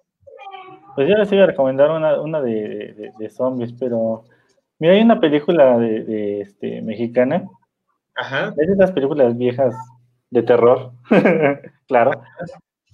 Este, seguramente mucha, mucha gente la vio. Este, eh, es de, esa, de ese cine que incluso hasta la fecha se sigue haciendo, que es como de una casa embrujada con una, una presencia extraña, ¿no? que, persigue ahí a la gente, ¿no? ¿Un poltergeist? ¿Un poltergeist? No, pues es una aparición que, está en una casa, que, va persiguiendo a, las personas que habitan ahí, ¿no? Ya sabes, esas historias que se siguen haciendo hasta la fecha. Vale. pues es una película que se llama Más, Más Negro que la Noche. Vale. ¿No la has visto? No, no, no, no la he visto. Me suena el título, pero no, no la he visto. ¿De qué trata? pues es, como de una, una, una super casota que pertenece a la, digamos, digamos la tía, ¿no? Este, que finalmente muere y les deja, deja la casa, ¿no? Pero, este, bueno, a su sobrina Sofía, este, Ofelia, ¿no? Que se supone que es la que heredó la, la, casota. Pero tiene una condición, una condición macabra, ¿no? porque este, la condición es que tiene que cuidar al gato, ¿no? Órale. Este, digo, eh, eh, pues les digo que es como las historias que, recientemente se, se, producen, porque pues eh, salen, no, no son los típicos este, que hay un sonido fuerte y te espanta, ¿no? Sino es un terror más como que sabes que hay algo ahí, aunque no siempre salga, ¿no? Digo, sí salen ahí escenas este, como de, de, susto, no es esa, como que la bruja de Blair, donde todo es este, psicológico, este pero bueno, vamos con, un poquito de, las protagonistas que en ese entonces, digo, no conozco mucho de, realmente de sus trayectorias, pero bueno, algunas sí las, las, van a reconocer ustedes, ¿no? Las protagonistas es Claudia Islas, Ajá. Susana Dos Amantes, Elena Rojo ah, y Lidia Méndez. No, bueno, estás hablando de los 60, 50 o de qué etapa. De los 80, ¿no? No, es una película del 75. Sí, del 70. Pero, ¿sabes qué, Adonai? No hace mucho, eh, la generación, digamos, como de Gael García y tal, hicieron un remake, estoy casi segura. Sí, sí, ya, ya hay un remake, pero bueno, yo les recomiendo más esta, porque ya le metieron ahí como que efectos ya sabes, ¿no? Cuando, cuando hacen un remake, luego meten efectos que ya son más para de que, ¡hey! Susto, ¿no? Ay, no me asustes, no pongas la mano ahí.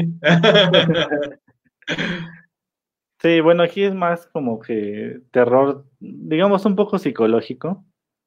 Les digo, les comento si hay, si hay escenas como, por ejemplo, hay una que está como, digo, les voy a adelantar esta, si la quieren ver pueden este, buscarla. Si la quieren ver, tápense los oídos a partir de ahorita. sí, hay, este, les digo, escenitas. Eh, digo, muchos dirán que es aburrida, pero tiene ahí como que tiene que meterse a la historia, ¿no? Hay una escena que es este, en una biblioteca donde va una de, de, las, de las cuatro, porque son cuatro que, que, viven en esa casa. Este, pues una está ahí en la biblioteca, ¿no? Eh, para acabar de enamorar, pues todo está oscuro, ¿no? pues ya va caminando entre los, este, los pasillos de los libros, ¿no? Porque va escuchando ruidos y pues trata de, huir, ¿no? Pero pues las luces van este, apagándose, apagándose. Y pues ahí sí sale alguien, ¿no? Y pues la espanta, ¿no? Digo, no les voy a contar bien qué, qué, es lo que pasa, pero este, pues sí, sí, son de esas escenas que incluso las puedes ver en, en no sé, digamos, La Monja, la que apenas salió Ajá. O sea, es, es, un, es un suspenso, no digamos así super terror, ¿no? Pero es un suspenso que sí, si te adentras y ves, ves bien la película, pues sí te, te, te da miedo, ¿no? Porque ya después cuando estás en tu casa en la noche, pues vas a sentir una, una, que no estás solo, ¿no? Oye, es, es, como las películas que mencionan por ahí Olaf y Daniel dice, este, mexicana como el santo contra los vampiros, ¿es como eso? No, no, no. Esta sí es, esta sí es, este, como les digo, como el, no sé si el conjuro. El conjuro siento que es un poquito más, más terror. Este es como suspenso, terror. Mm, no sé, digamos la monja, ¿no? No es tanto como lo, lo, lo, religioso y esas cosas, ¿no? Pero sí son así como que sale la presencia de repente y esas cosas.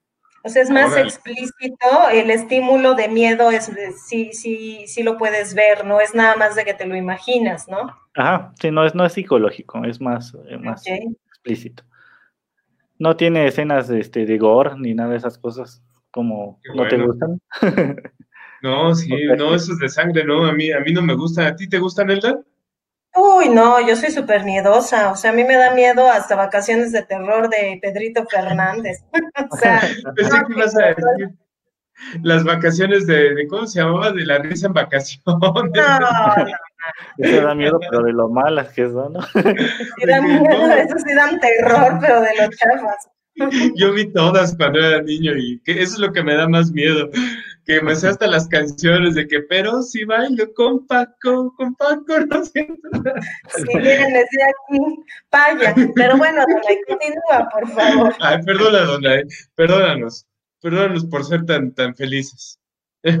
Pues la cosa es que, pues, el gato es como que ahí la, la, la clave, ¿no? Del terror, porque, pues, se supone que tenía un apego muy grande a, su dueña, que es la, tía Susana. Este, y pues ahí empiezan a tenderle como miedo, rencor, coraje al gato, porque pues finalmente la casa depende del gato, ¿no? Tienen que cuidar al gato para que no les quiten la casa. Ajá. La cosa es que después de, varios días, pues el gato amanece muerto, ¿no? Wow. Y desde ahí es donde empiezan a, pasar como que eventos más extraños, ¿no? Órale. Digo, ahí, ahí sí, si tienen chance de verla van a, van a descubrir más detallitos. No les voy a contar mucho porque pues tienen que verla, ¿no? Digo, si les gusta el suspenso y pues para que vean que aquí en México en ese tiempo pues hacían mejores películas, ¿no? Ahora como que les falta más apoyo y creatividad creatividad, y fíjate, digo, metiendo ahí el comercial rápido, alguna vez lo platicamos en un programa de, frecuencia retro, este, de la película Alucarda, que se volvió una película también icónica de vampiros este, mexicanos, de 1973, increíblemente. Este, fue muy famosa en Estados Unidos, aquí no lo fue, pero es una película que tiene incluso escenas, este, pues sí, ya sabes, temas religiosos, tenía gore, o sea, era, y salió de México grabada en el desierto de los leones. Sí, sí. Fue este, dirigida por Juan López Moctezuma, por si quieren investigar ahí. Alucarda, Alucarda. Hasta hay una canción en inglés que sale en, el, en la película de Cool World, este, donde sale Brad Pitt y esta Kim Basinger. Este, Cuando sale ella bailando con es una caricatura, sale una canción que precisamente tiene unos samples de la actriz de Alucarda. Pero bueno, temas totalmente independientes, ahí solamente el dato cultural. Sí, sí. Pues bueno, esa es la, recomendación de película de hoy. Les quiero dejar este un, pequeño, una pequeña recomendación para que se, se, este, se espanten más. Hay, hubo un concurso de, cortometrajes en 2013, que era este cortometrajes de terror. Eh, hay, una que apenas hicieron la película, bueno, no apenas, ya tiene rato, como en el 2016, este, que se llama Lights Out, que comentamos hace ocho días. Ah, sí, sí, sí. Bueno, este, este cortometraje se llama Luces Afuera, le pusieron. Ajá. Lo pueden encontrar en YouTube. Finalmente es un cortometraje, pues lo pueden encontrar fácil. Pues ahí se los dejo. una, una pequeña recomendación. Véanlo, véanlo de noche. Oye, pues hay varias cosas, hay varias cosas para que la gente se asuste, entre ver tus películas de noche y la recomendación en este caso de Luces afuera, y ver por oír las canciones de The Cure que les dejé la semana pasada. Ahí está. ¿No? Dale. Sobre todo ahora que se van a acostar así con el estómago bien lleno de que van a comer buñuelos, pozole, tacos, etcétera y no van a tener ni sueño y les van a dar las 3 de la mañana y van a, ahí sí se van a acordar de Adonai y van a poner luces afuera. es, un, es un cortometraje bastante corto, de hecho hay como que como que secciones, pero el principal pues sí es, es este de donde se basó el, director para hacer la, película. Échenle un, ojito a eso. Échenle un ojito. Y bueno, la película que recomendaste, ¿cuál es el nombre, Adonai, para quien la quiera buscar? Es más negro que la noche, de 1975. Es más negro que la noche. Este, el, este, el documental Luces Afuera, dices. Ah, es cortometraje, Lights cortometraje. Lights Out o Luces Afuera. Y la película que les decía, Alucarda, de, este, de 1974. Ajá, nada más que Alucarda no es para menores de edad. Las otras, eh, no, no pasa nada si las ven a partir de los 15 o 13 años más o menos, no pasa nada. Sí, no, no, no, le vayan a poner a Lucarda a un niño porque sí, este, pues quedan como Adonai ya cuando crecen o como yo. No, este, aparte, ya ves que tiene escenas medio explícitas, así que. ¿Medio? Uno y medio.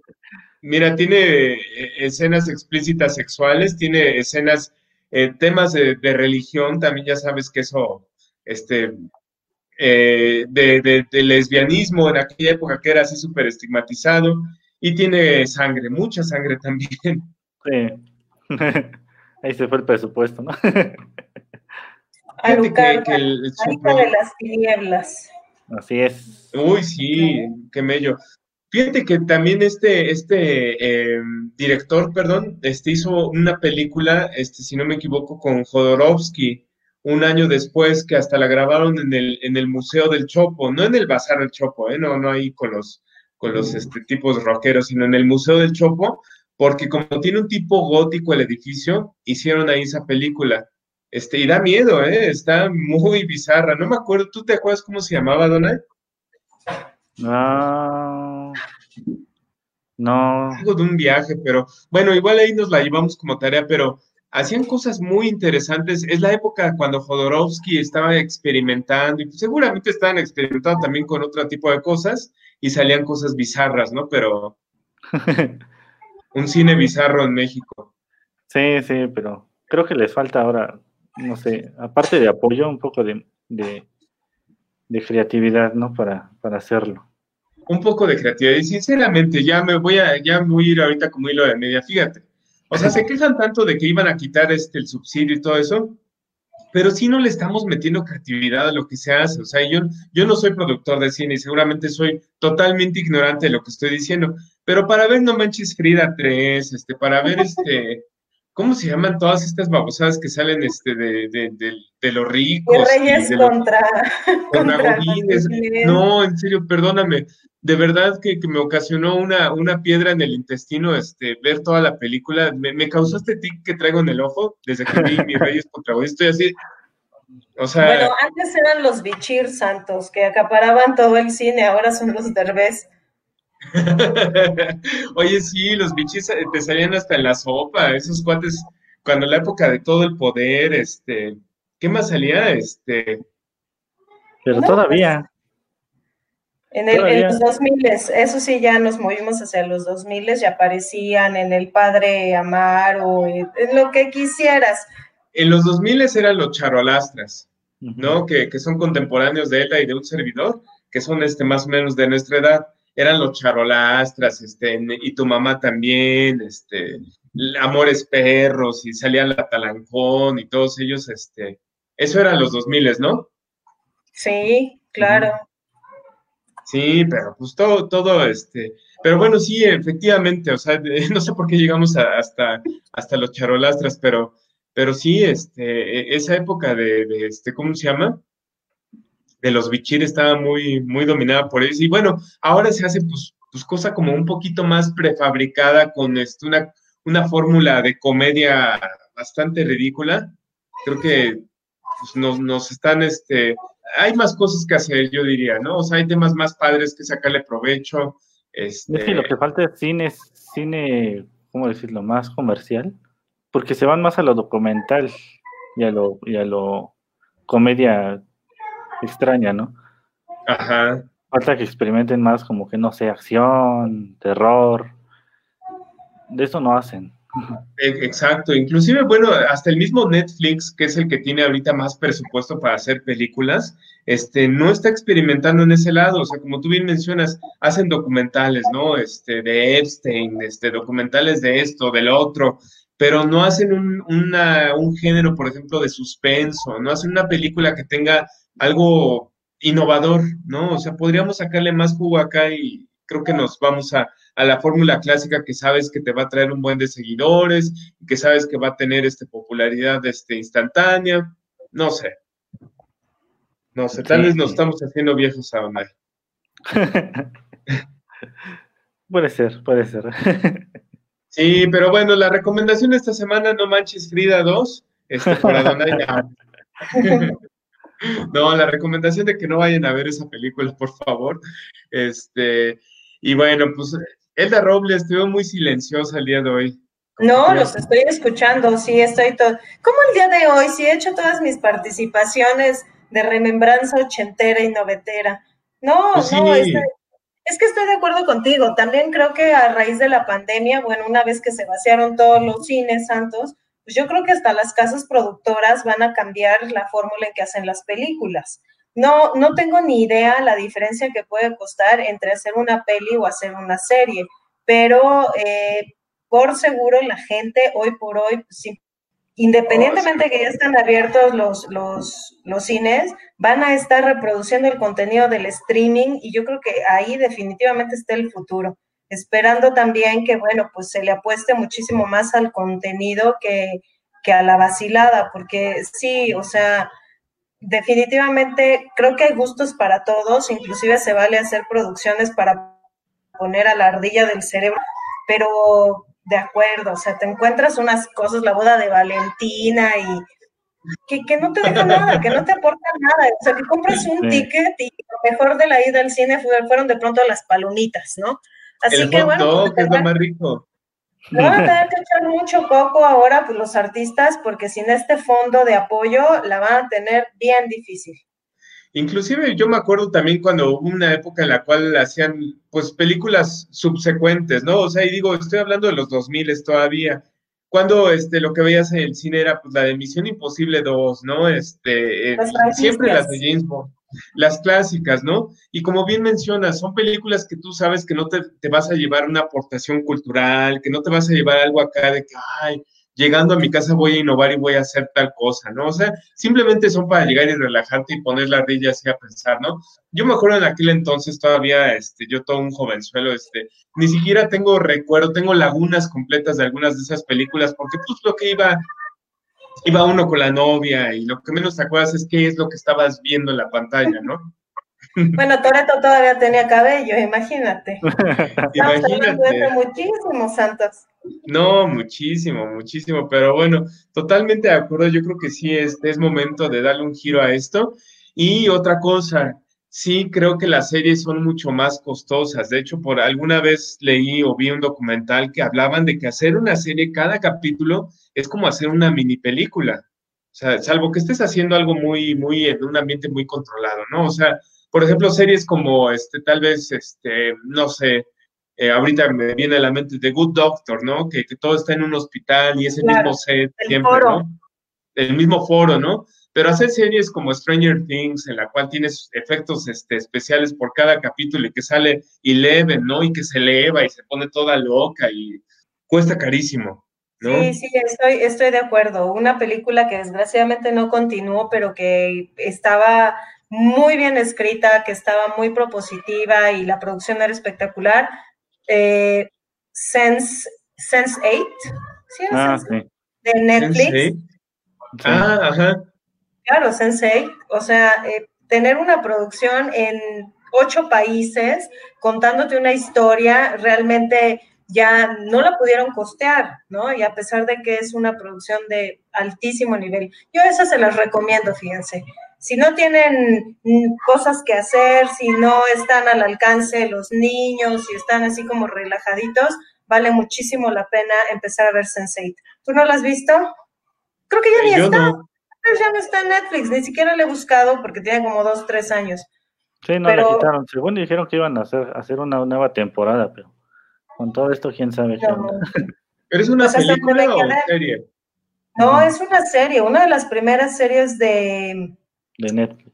De Netflix y lo que proponía es que eh, los seres humanos estamos interconectados, ¿no? Bajo este concepto de que en siete eslabones llegas a alguien que te conoce. Pero bueno, esta, eh, había eh, ocho personas en el mundo que podían compartir sensaciones, pensamientos, sentimientos, entonces, de manera paralela se desarrollaba la historia de un policía en Chicago y un actor de telenovelas en México y el conductor de un camión en Sudáfrica y todo en escenarios reales. Pero más allá de la parafernalia, de, la producción que era altísimamente llamativa, estaba muy bien escrita. Pero pues desafortunadamente la descontinuaron porque salía muy caro hacer una segunda temporada. Exacto, y ahí nos dice Dos. Perdón. ¿Cómo? Dos o tres. Creo que tiene dos temporadas. Creo que tiene dos, efectivamente, creo que tiene dos, pero la tercera ya no. Y precisamente nos dice Dana Montes de Oca que la cancelaron, que la cancelaron, eh, es correcto. Eh, dice este Daniel también, Cobra cae, Cobra cae, sale Franco Escamilla. bueno, para todo hay gustos, no, no hay que criticar, pues a todo el mundo tienes distintos este, tipos de género, ¿no?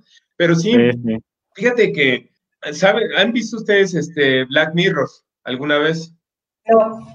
Pruébela, pruébela. Yo tampoco he visto todas, pero sí es una serie que tiene mucha producción muy bizarra, ¿eh? Eso sí es de, de, de, de criterio muy amplio porque hay temas de repente que dices, ay, o sea, no les recomiendo que se sienten a verla con, con la abuelita o con, con, este, con los niños. O sea, si es de adultos, yo creo que primero que nada, primero que nada es de adultos, pero este, pero precisamente hablaban que el 2020 parecía un episodio completo o una temporada completa de Black Mirror, porque todo era así como siempre temas muy caóticos, ¿no?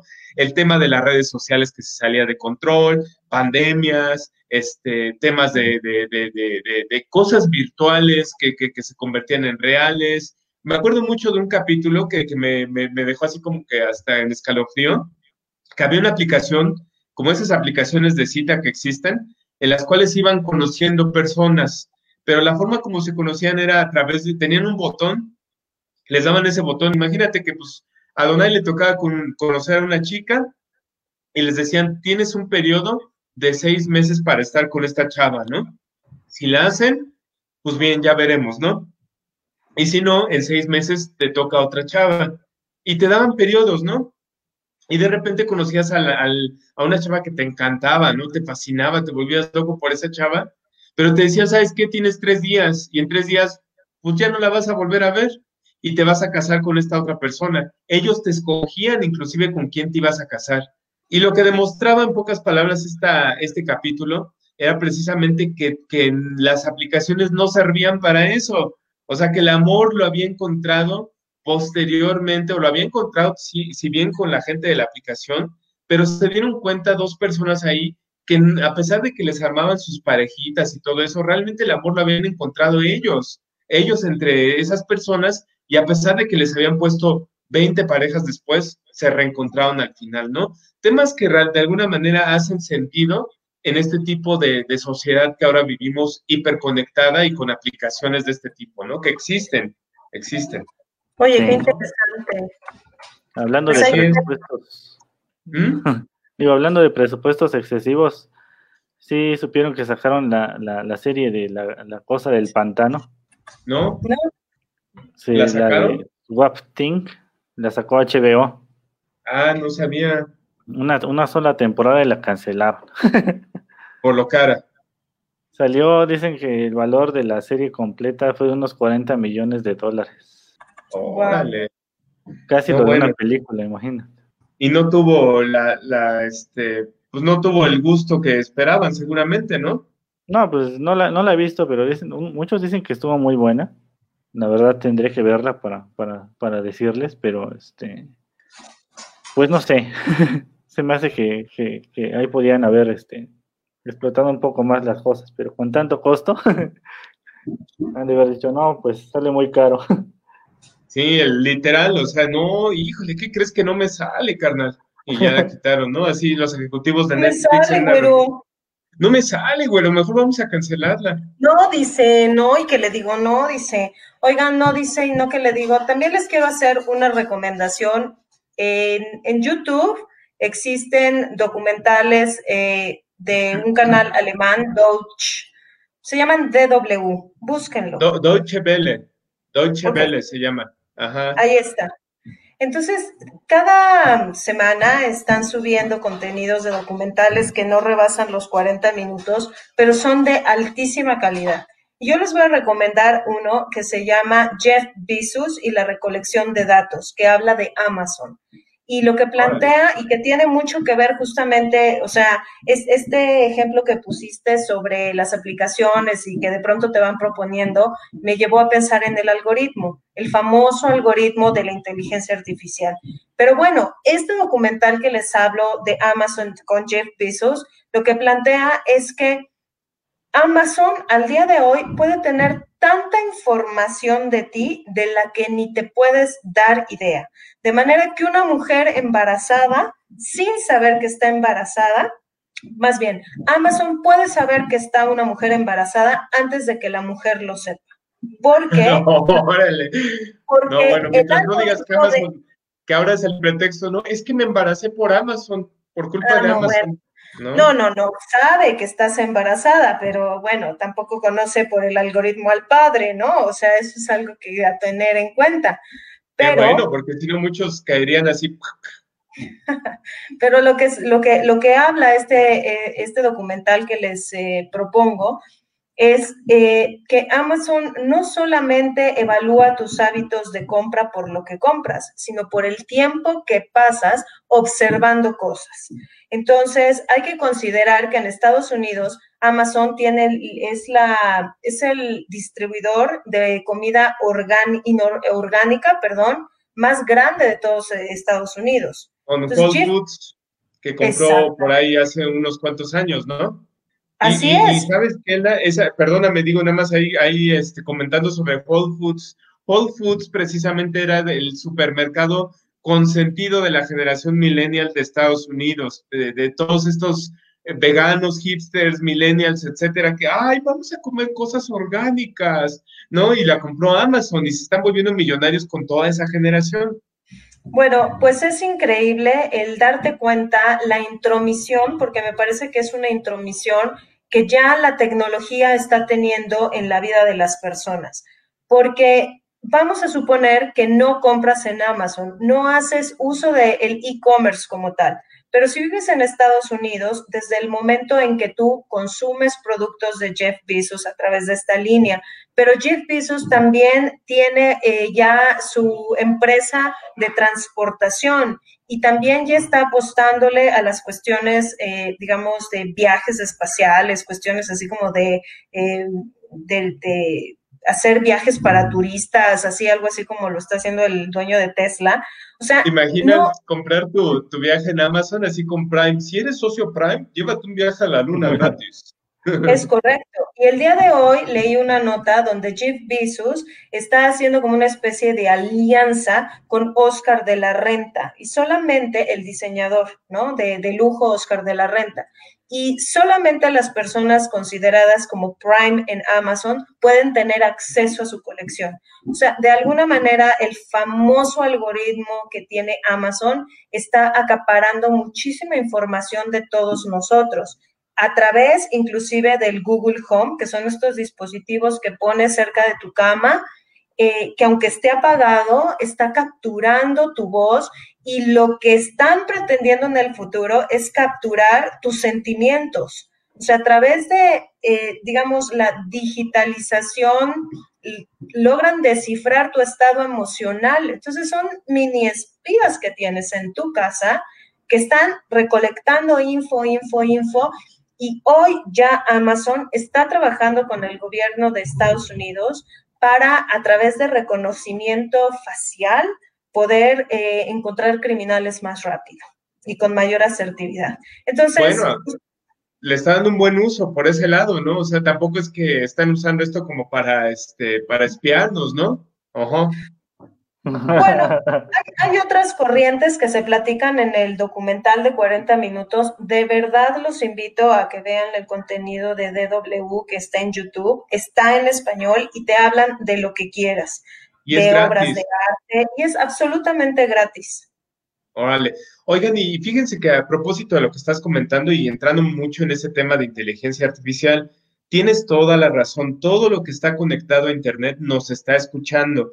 Inclusive ahorita en esta transmisión, seguramente mi teléfono que está aquí a un lado está oyendo, ¿no? O sea, y ha pasado cosas muy curiosas. Con, hace poco estaba platicando con alguien del trabajo y me decía, oye, el otro día precisamente estaba hablando con el señor este, que hace este, el mantenimiento ahí en, la oficina, este, y estaba comentando que había ratas este, a un lado de la bodega, que iba a traer unos gatos.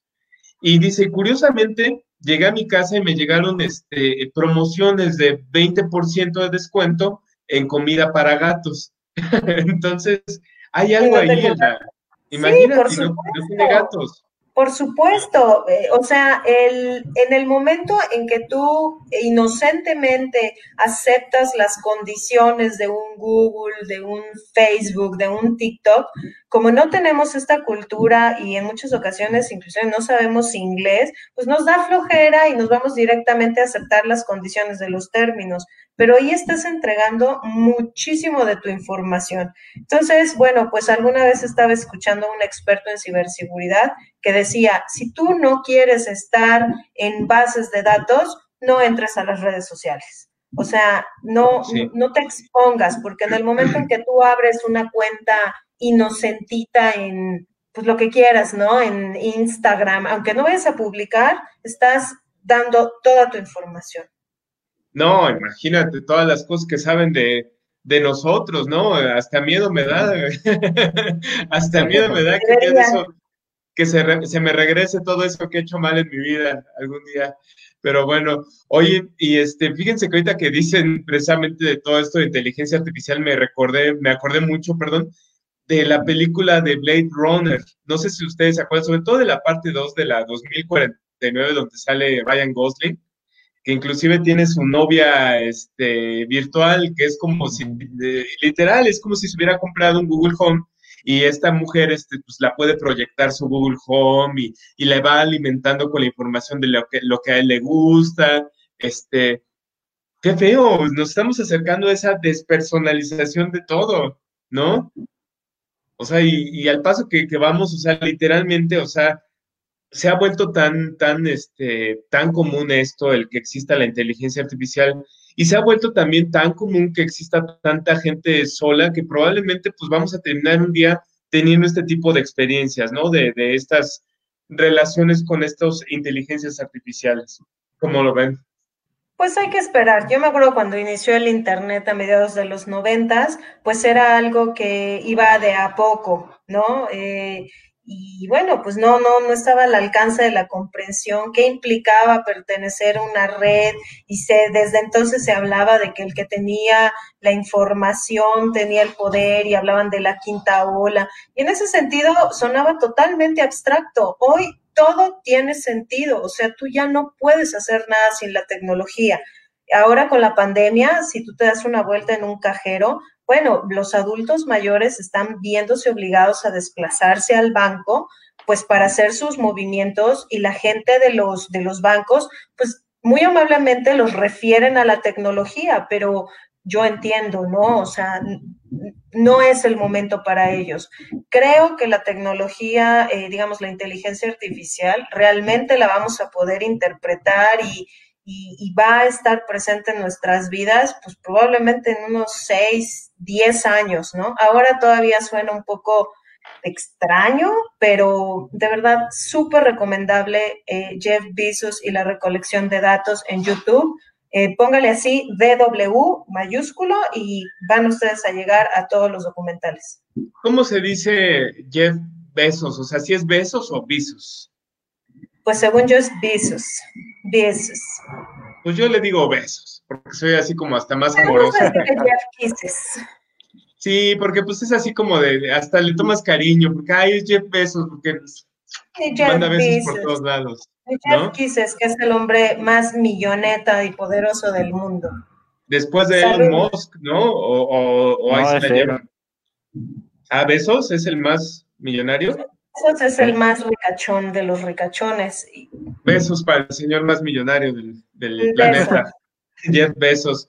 Oigan, este, y bueno, algo, más que les iba a comentar, este, precisamente en, en, estas, este, en esta temporada, bueno, pues sí es importante también tener cuidado con, como tú mencionabas, leer esos contratos que tenemos con letras chiquitas en todas las redes sociales y también ya si estamos firmados en las redes sociales y amarrados hasta el cuello con todas estas compañías que van a vender nuestra información, como dice por ahí Daniel, los, los metadatos, pues simplemente ser discretos con lo que publicamos y con ese contenido de información que está accesible para toda la gente, ¿no? Precisamente porque hay riesgo no solamente de exponernos a nosotros, sino de exponer a nuestra familia, ¿no? Entonces, simplemente el cuidado siempre ahí, el, pequeño detalle, ¿no? de no poner fotos este, de la familia, de donde vivo, de sacándome acá la foto con el, el, el este, ¿cómo se llama? Este, el tigre blanco, para que digan, ay, mira, es millonario, mira, mira, tiene su tigre blanco, ¿no?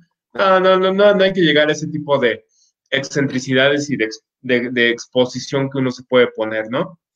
Así es, cuidado con la información que uno da y también la huella digital. Nada se borra en la web, nada se borra, todo se queda. Ya ves, Adonai, ten cuidado con lo que buscas, que luego te, te ventaneas en un programa. Sí, sí, vamos a tener más cuidado. no, bueno, salimos todos quemados ese día, pero bueno, se nos está acabando el programa y lo que dijimos que iba a ser totalmente corto el día de hoy, dijimos, no, sí, un programa especial de una hora para que la gente se pueda ir. Pues no, la gente nos ha estado acompañando, fíjate, y al contrario, conforme pasa el tiempo llegan más y más personas así. Entonces, pues hay que acompañarlos para que ya se vayan a, la cena, este, a preparar los buñuelos, a preparar este, esos chiles en hogada, para preparar este, ¿qué más? ¿Qué más creen que estén preparando la gente? No, pues el mole, las enchiladas. No, pues si de mm. eso tenemos opciones. Las flautas. Qué rico. Los sopes, las dobladitas. Órale, no, qué delicioso. Ya tengo hambre, pero bueno. Pues antes de que nos despidamos, nada más, como siempre, pues nuestras redes sociales, empezando con las damas. Licenciada Elda Robles, cuéntenos dónde la podemos encontrar también, porque yo sé que usted postea este, por ahí su, su, blog y está, está muy interesante. Elda, yo creo que a la gente le, le, va, le va a gustar mucho. Coméntanos, por favor. Bueno, en LinkedIn me pueden encontrar como Elda Robles. También me pueden encontrar en Instagram como Robles guion bajo Elda, no, Elda guion bajo Robles 78. Y como siempre, escríbanme, pónganme un mail, no muerde el correo electrónico a robleselda.gmail.com. Perfecto. Y mi estimado Donay, tus redes sociales, por favor. Pues primero les dejo las redes de la estación. Eh, pueden encontrarnos en, Twitter y en, Instagram como arroba acústica-radio. En Facebook Acústica Radio también tenemos nuestro canal en, YouTube, Acústica Radio, y nuestros canales de podcast, que son este Acústica Radio en, Spotify, en, Google Podcast, en Apple Music. iTunes, Apple Music. Y bueno, por ahí hay algunos canales que todavía no se integran bien, pero ahí andan. y a mí me encuentran en Instagram y en, en Twitter como AW, arroba AW. AW. Arroba AW. Y bueno, pues un servidor, perdóname. Hola, la AW. AW. Este, y bueno, pues un servidor me encuentran este, en Twitter, Twitter, porque hoy es Viva México y no voy a hablar en gringadas, Twitter, como de tuétano. Con Fernando Schwartz, así hablando en español, eh, hablando en inglés, para que vean que eres mexicano. En Twitter, me encuentran en Twitter, sí, en Twitter me encuentran en arroba campatadeo, este, en Instagram como santos-campa, en Facebook, si me quieres seguir, estoy como Santos Campa. Y bueno, pues sigan a la estación en su Facebook, porque ahí es donde aparece nuestro Facebook Live. Ahorita, sobre todo en esta época de, de pandemia, empezamos a hacer esta modalidad de programa de dos horas cada martes en punto de las seis de la tarde por el Facebook Live de Acústica Radio. Y antes de que terminemos, pues nada más un pequeño mensaje y, bueno, por favor, aquí ayúdenme para dar también este mensaje. Mexicanos, mexicanas, mexicanes, mexicanes, bueno, mexicanes, este, pues bueno, a todos nada más les quiero decir que somos el mismo México, que somos la misma raza, que somos la misma sociedad. Hoy más que nunca vamos a unirnos, vamos a hacernos un solo México, tenemos algo por qué luchar y eso se llama nuestra sociedad. Y esa sociedad involucra a tus seres queridos, a tus hijos, a tus hijas, a tus hijes, a tus padres, a toda tu familia. Somos un solo México y este es el momento de regresar a lo que decíamos hace rato, hacer un solo México y luchar por un solo objetivo. El ser exitosos como país, como sociedad, como seres humanos y ser totalmente felices con lo que vamos a lograr. ¿Cómo ven? Así es, totalmente de acuerdo, Santos. Todos los, ningún día es aislado. Todo el día que vivimos es, dejamos una historia, dejamos una historia en nuestra familia, en nuestro trabajo, en nuestra sociedad, en nuestro país. Eh, me preocupa, ¿no? Ver en 15 días, a ver cómo nos infectamos o nos dejamos de infectar por esta noche. Entonces, pensemos un poquito más a largo plazo. Ya el país está pasando por eh, muchos problemas y si nosotros podemos escribir una historia a favor de nuestra sociedad, cuidándonos, permaneciendo, viendo el grito, eh, comprando nuestras chilitas, ya hay muchas aplicaciones para permanecer en casa y bueno, pues tener una noche espléndida. Eh, la diversión nunca está peleada con la responsabilidad, así que quédense en casa y que viva México. Que viva México, Adonai la, palabra más importante, responsabilidad, ¿no? Sean responsables de, su salud. Digo, cada quien es responsable de sus actos. este, sabes lo que está mal, no necesitas que alguien te esté ahí eh, vigilando para que sepas que estás haciendo mal las cosas, como toda la gente de aquí de, de, mi rancho. no, y de muchos este, lugares, de, mucha, de muchos municipios. Te digo, pero yo, tengo la ventaja de que ando aquí, este, pues, trabajando a distancia, ¿no? Pero cuando tengo que salir, pues veo toda la, todo, todo lo todo lo mal que se está haciendo, ¿no? De, parte de la gente. No tiene este la, la, la, responsabilidad. Así que tomemos la responsabilidad por todos. Y pues, si todos hacemos las cosas bien, pues vamos a salir más rápido, ¿no? Así es, así es, y este, y responsabilidad no solamente por ti, porque el cubrebocas y la sana distancia no lo usas nada, nada más por ti, sino lo usas por todos. Exacto. ¿No? Por la responsabilidad no es con uno nada más, es con todos. Exactamente. Y bueno, pues nuevamente el mensaje es que hoy más que nunca vamos a unirnos, somos un solo México, aquí no hay de que estos y los otros, no debemos de estar polarizados, debemos de estar trabajando en un solo objetivo. Vamos a hacer que este México sea el México que siempre hemos soñado y que dejemos este México para las siguientes generaciones como un país en prosperidad, como un país unido y que sabe hacia dónde va, ¿no? Es correcto. Bien dicho. Pues bueno, que viva México, como dice ahí Daniel Martínez. ¿Se puede? ¿Se puede echar viva México como debe ser? Claro. Claro. Que viva México, cabrones. ¡Viva México! ¡Que viva México! ¡Que viva México! Cuídense mucho. Cuídense mucho y nos vemos el próximo. una muy feliz semana. Nos vemos el martes ya con Andrea. exactamente, ya con Andrea Alfaro. Y festejen, festejen con cuidado, festejen este, con su familia, festejen como más quieran y que viva México nuevamente. Nos vemos el próximo martes en punto de las seis de la tarde en tu frecuencia. frecuencia. ¡Vámonos! ¡Vámonos! Bye.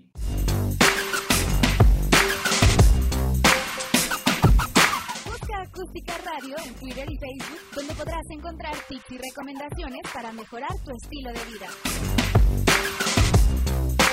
Acústica Radio, dale voz a tu sentido.